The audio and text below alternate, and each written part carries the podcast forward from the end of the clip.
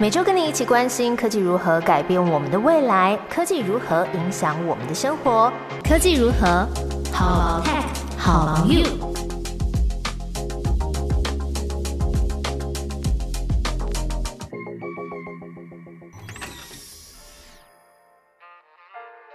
Hello，大家好，我是 Momo，在科技如何跟你分享科技新知，一起探讨生活中的科技大小事。今天这集要聊聊防灾的小建议，然后还有要再推荐大家来看关于科技的电影。九月中，台湾的东部地区陆续发生了好多起地震，然后在新闻上应该大家都有看到有楼房倒塌啊，或是桥断掉、土石崩落。甚至还有球场这个隔音天花板掉下来的影片，希望呢各位听众都可以平平安安的。那还记得吗？在科技如何的十二集那时候有分享过，就是国家级警报，它跑得比地震还快才可以通知你。可是呢，就有人说，那为什么这几次最近的地震都没有收到那个警报在响啊？这边帮忙澄清一下哈，其实这个灾防告警细胞的广播系统警报啊。它的发布是有门槛的，要在地震规模五以上，还有你所在的地方，这个县市预估的震度是会达到四级以上，你才会收到这个警报。不然，因为台湾是位于这个断层带交界地震带的国家嘛，其实很常会有地震。那如果是常常响的话，你也会觉得非常的干扰，所以这个警报的发布门槛会稍微高一点点。那当时有推荐大家要加入这个国家灾害防救科技中心的这个 Line，可以及时获得地震特报，还有平常的一些天气警特报资讯。它的这个 Line ID 这一期这一集再说一次，它是小老鼠，然后 NCDR。我这一次啊，就是有在搭捷运的时候，刚好遇到那个紧急刹车，然后 Line 马上就是立刻收到灾防中心的地震特报讯息。所以我才知道说哦，原来是因为地震，所以紧急停车，可以马上掌握这个状况。所以真的呢，也再次呼吁听众朋友们，可以趁这次的机会啊，更新一下你手边的防灾包，还有复习这个灾防中心网站上面的防灾资讯。它上面是还有特别编写给一些肢体障碍者啊、听觉机能障碍者，还有携带宠物逃生的注意指南，非常值得一看。那这次地震有看到一些专家是有呼吁说，如果是晚上大家在睡觉的时候发生地震，那你除了被摇醒之后，你应该要怎么办呢？首先，你可以抓住你床上的棉被跟枕头来保护好自己的身体，这样万一有东西掉下来啊，至少还有一层防护作用，你不会马上被割伤。那再来还有几件事是睡前你可以做好的事情哦，大家听一下，是把窗帘拉起来，这样万一窗户玻璃被震破的话呢，还有一层帘子可以隔着，不至于飞溅到床上刺伤你。那再来是把室内的拖鞋放在你床旁边，如果你起身在家走动的时候，才不会踩到尖锐的物品，导致你脚受伤。其他还有像是把手电筒放在附近好拿取的地方啊，这些小小的生活习惯。其实对你可能都会有很大的帮助哦。那么在科技大观园网站也有一篇采访报道说，台湾虽然地震很频繁啊，可是呢，真正致灾型的地震发生几率其实没那么高。只要建筑是符合政府拟定的规范，在大部分的情况之下，台湾九成以上地震都不会让这个房子损害或倒塌。但是呢，往往人受伤啊，都是因为可能是被天花板砸伤，或是被掉落的东西啊、柜子倾斜压倒。那由此可知，伤害我们的几乎都是这种活动式的，就是非结构性的装备，像是天花板的轻钢架呀、管线系统，还有招牌、隔间墙、家具设备等等。所以呢，改善危险的这种非结构性设备啊，其实就是最简单、那最快速也有效的这个防震行动。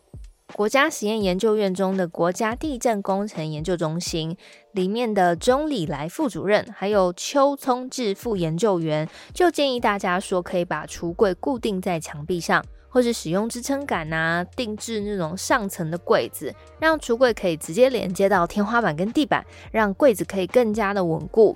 不过，我想应该蛮多听众跟我一样是租房子啦，就是你房子如果定个洞。到时候退租的话，你还要补土，有点麻烦。那这样子的话呢，其实也可以把握把重物放在底层的这个原则呢，借此降低这个橱柜的重心，那也可以避免橱柜在摇晃中倒塌，物品掉下来压伤人。那最近啊，因为地震频繁，通讯软体 Line 在这个主页上面。他们会用置顶的讯息来宣布地震的位置跟强度，也推出了一个新功能，叫做安全通报，让台湾的民众可以回报自身的状况，让亲友一目了然。这个安全的通报呢，在三种的状况之下会有赖来启用。呃，第一种是瑞士规模六含以上，而且造成严重损害的地震；那第二个是影响强烈，而且造成严重损害的台风。第三个呢，则是其他情况严重的大型事件。那赖官方也指出呢，用户在按下这个通报按键的时候啊，可以直接选择我很安全，或是我有受影响，并且也选择预设的讯息，例如我没事，请别担心，这样就可以赶快跟家人朋友来回报你的即时状态。好，那要在进入下一个主题之前呢，我们先回想一下，在科技如何的第二十八集，那时候曾经跟大家分享过一个趋势，就是，呃，未来这个 Amazon 的这个语音助理 Alexa，它可能可以模仿过世人类的声音。那时候我跟同事，就是后来我们在聊天的时候，他跟我讲一部影集叫做《黑镜》（Black Mirror），可能大家都有看过，是在第二季的第一集，叫做《Be Right Back》。女主角 Martha 在男主角 Ash 过世之后呢，她登入了一个平台。这个平台可以透过大数据来存取男主角在生前所有社交平台上面的个资。那聊天机器人呢，就能模拟出这个男主角的说话方式，甚至可以让机器人用语音电话来跟这个女主角聊天。那后来机器人公司呢，甚至推出了实体的人形机器人，